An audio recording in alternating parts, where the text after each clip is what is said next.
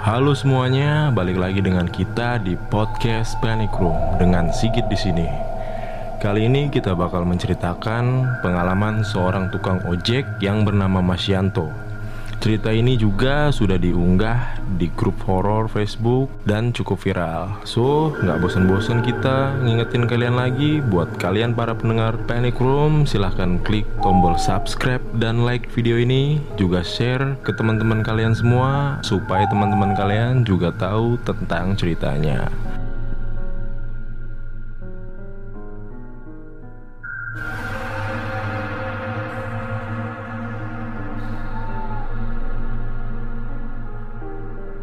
Dinginnya angin malam bercampur udara lembab terasa sangat kuat menusuk kulitku.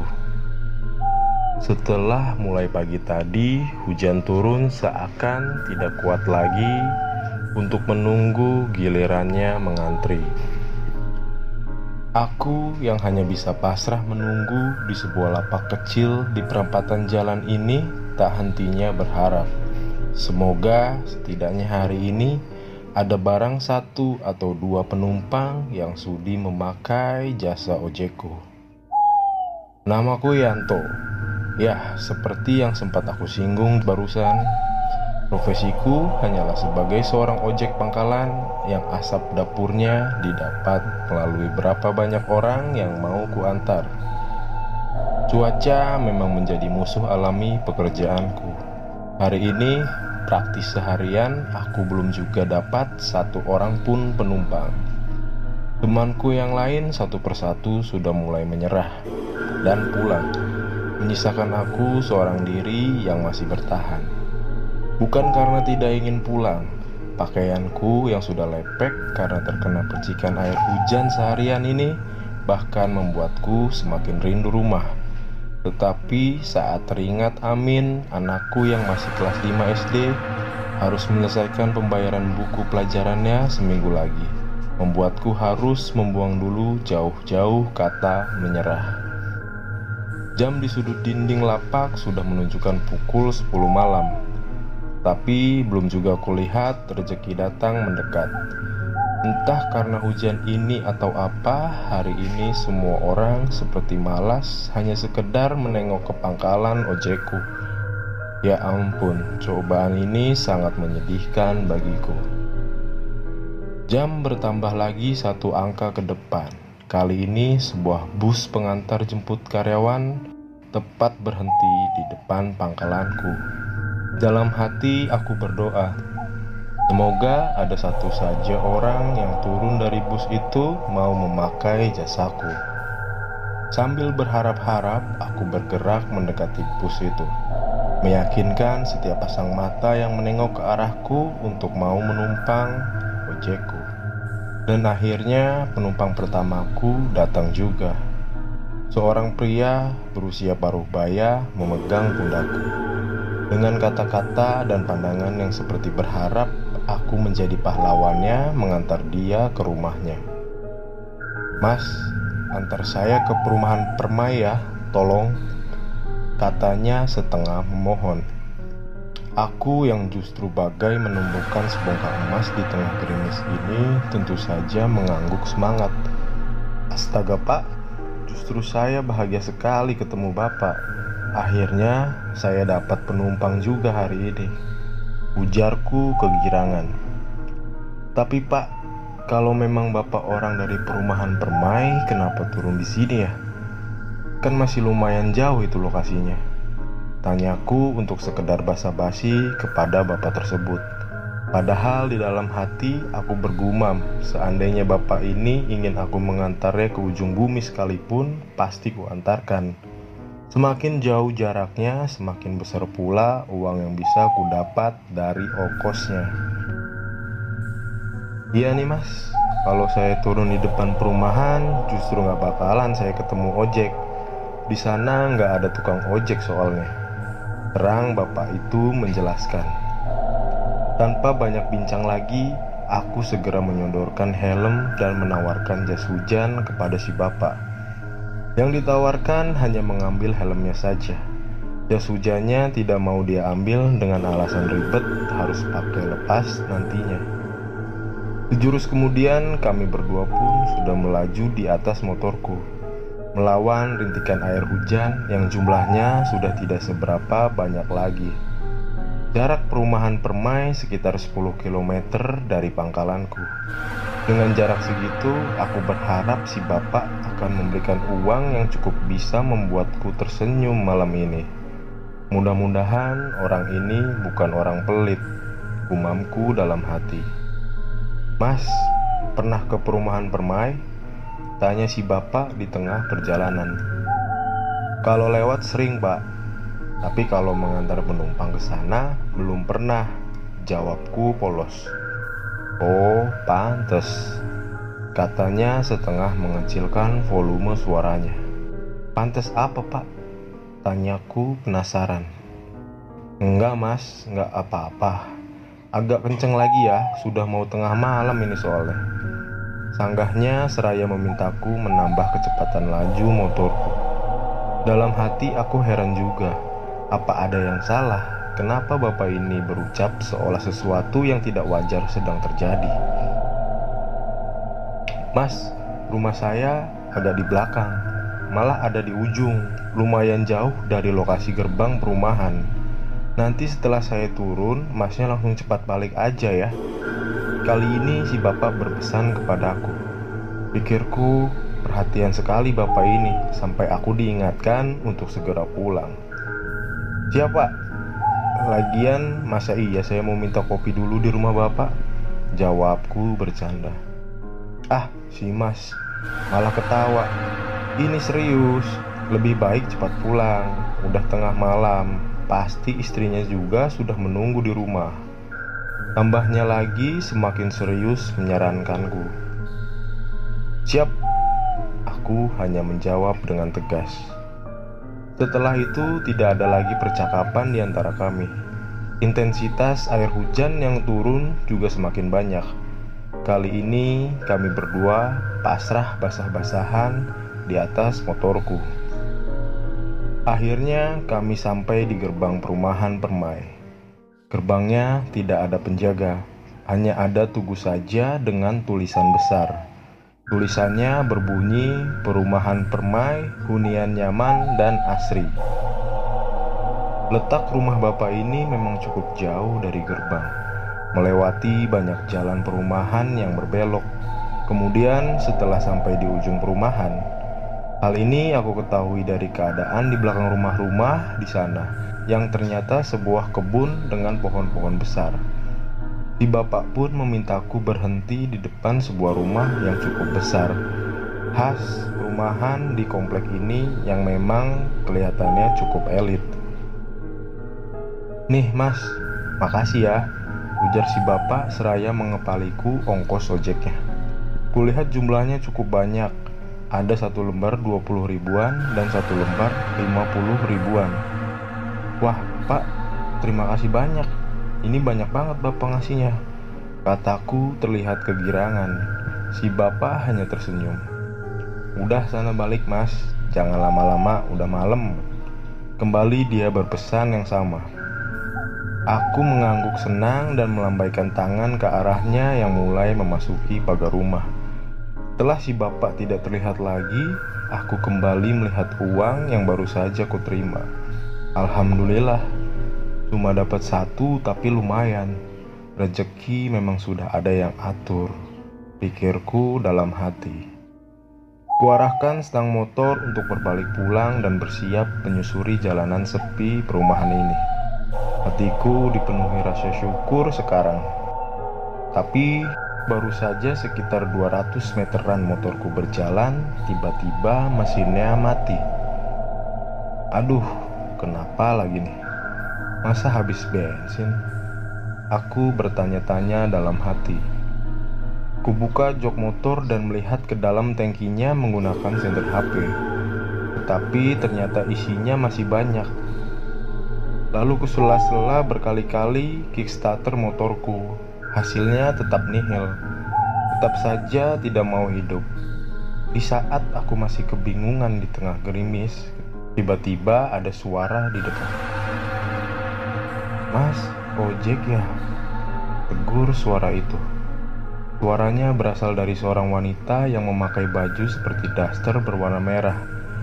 Suaranya sangat datar dan kulihat wajah wanita itu juga seperti sedang sedih karena terlihat murung. Eh, iya mbak, tapi motornya mogok, jawabku masih sambil menyela motorku. Antar saya ke depan mas, ujar suara wanita itu lagi. Maaf mbak, tapi saya juga bingung, ini motor nggak mau nyala, tolakku tidak enak.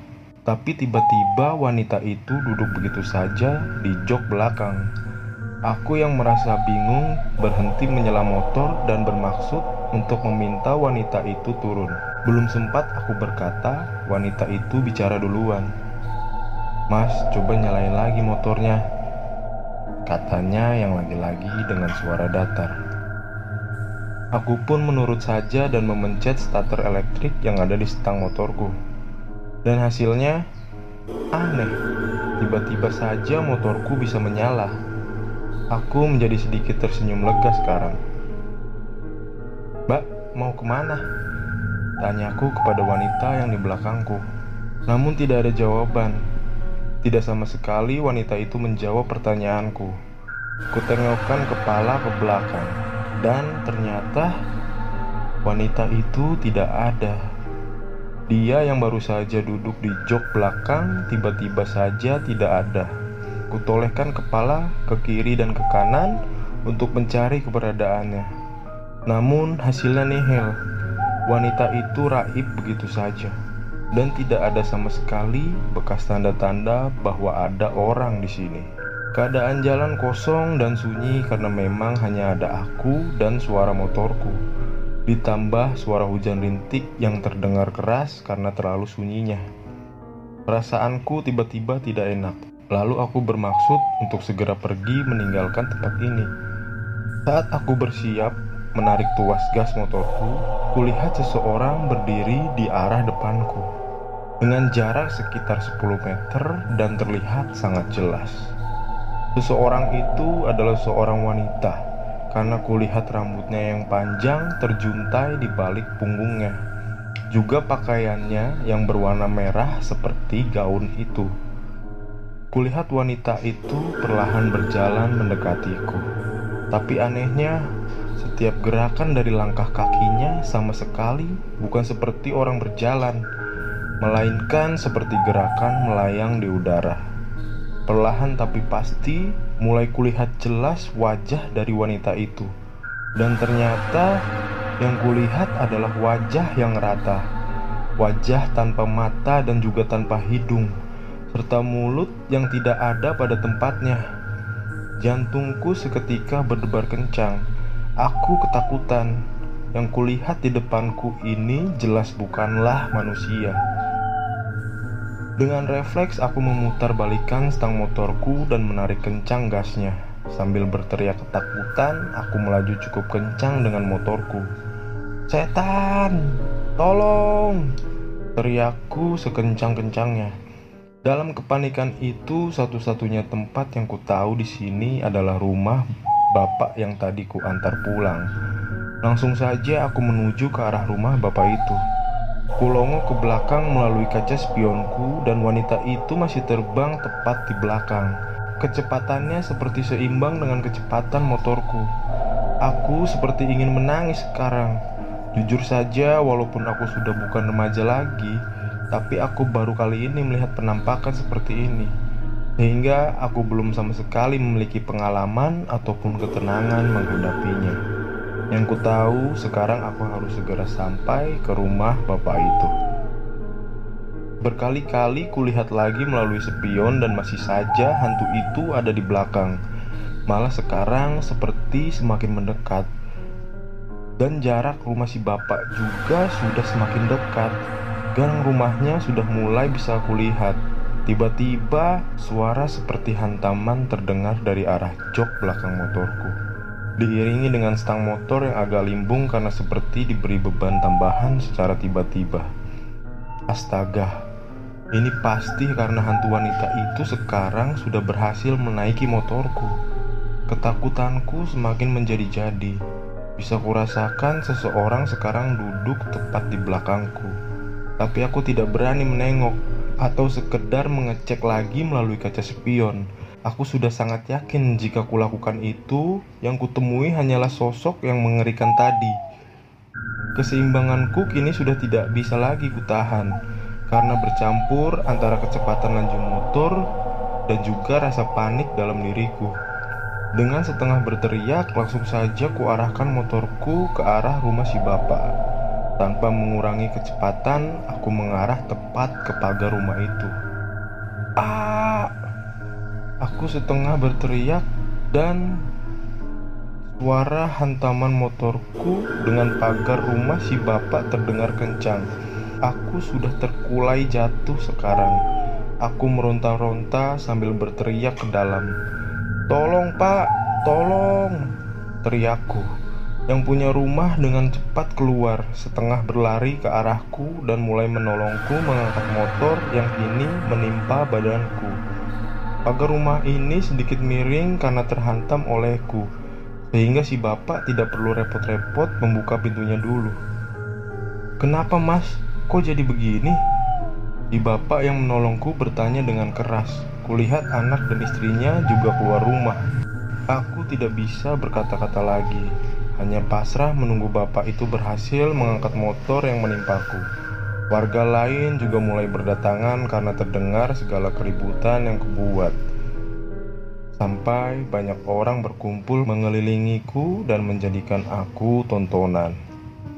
Barulah setelah kondisi fisikku mulai bisa kukuasai kembali, aku mengambil segelas air yang disodorkan oleh istri pemilik rumah. Kutarik nafas dan mulai menjelaskan. Setan pak, setan. Ada setan perempuan, wajahnya rata, terbang mengejar saya. Sepertinya dia berhasil duduk di belakang saya. Makanya saya panik dan gak bisa mengontrol motor. Jelasku dengan terbata-bata karena belum cukup tenang. Semua orang seperti bergidik mendengar penjelasanku. Raut wajah mereka kini mulai terlihat ketakutan juga. Tapi raut wajah-wajah itu bukanlah raut wajah yang kaget. Sepertinya bukan sekali ini mereka mendengar cerita tentang hantu perempuan itu. Terlebih si bapak pemilik rumah malah seperti menarik nafas lelah. Sepertinya beliau tahu lebih banyak dengan hantu ini. Makanya tadi saya langsung minta masnya pulang kan. Ternyata kejadian juga deh, kata si bapak merasa menyesal. Kujelaskan semua kejadian yang menimpaku tadi secara jelas kepada semua orang. Setelah kondisiku semakin stabil, beberapa orang memastikan ulang penampakan yang kulihat dan menimpali ceritaku. Ternyata benar, kebanyakan orang di sini tahu dengan hantu wanita yang baru saja ketemu ini.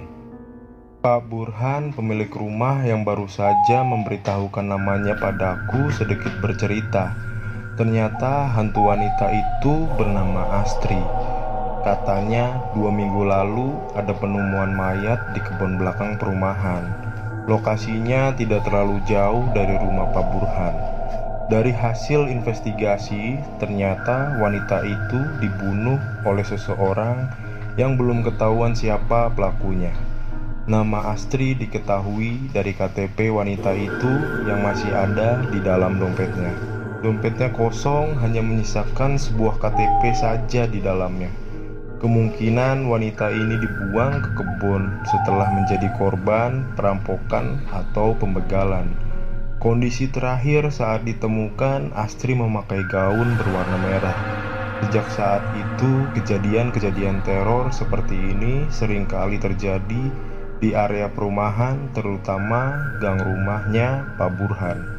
Pak Burhan yang merasa khawatir denganku, makanya sempat berpesan agar aku segera pergi dari sini begitu selesai mengantarkannya. Beliau takut hantu Astri menampakkan wujudnya kepadaku. Dan benar saja, aku apes bertemu dengannya malam ini. Setelah agak lama aku mengobrol dengan warga-warga di sini, akhirnya aku izin pamit dengan tak lupa meminta maaf atas kerusakan yang kubuat terhadap pagar rumahnya Pak Burhan. Pak Burhan yang baik hati tidak mempermasalahkan. Katanya kerusakannya tidak begitu parah dan besok akan dia bereskan. Dua orang warga berboncengan motor mengantarkan aku sampai ke gerbang depan. Dan aku pun berterima kasih kepada mereka. Inilah kali pertamanya aku mengalami kejadian mistis di saat aku sedang mengojek. Setelah kejadian itu, aku tidak pernah mau lagi mengantar penumpang ke perumahan Permai saat malam.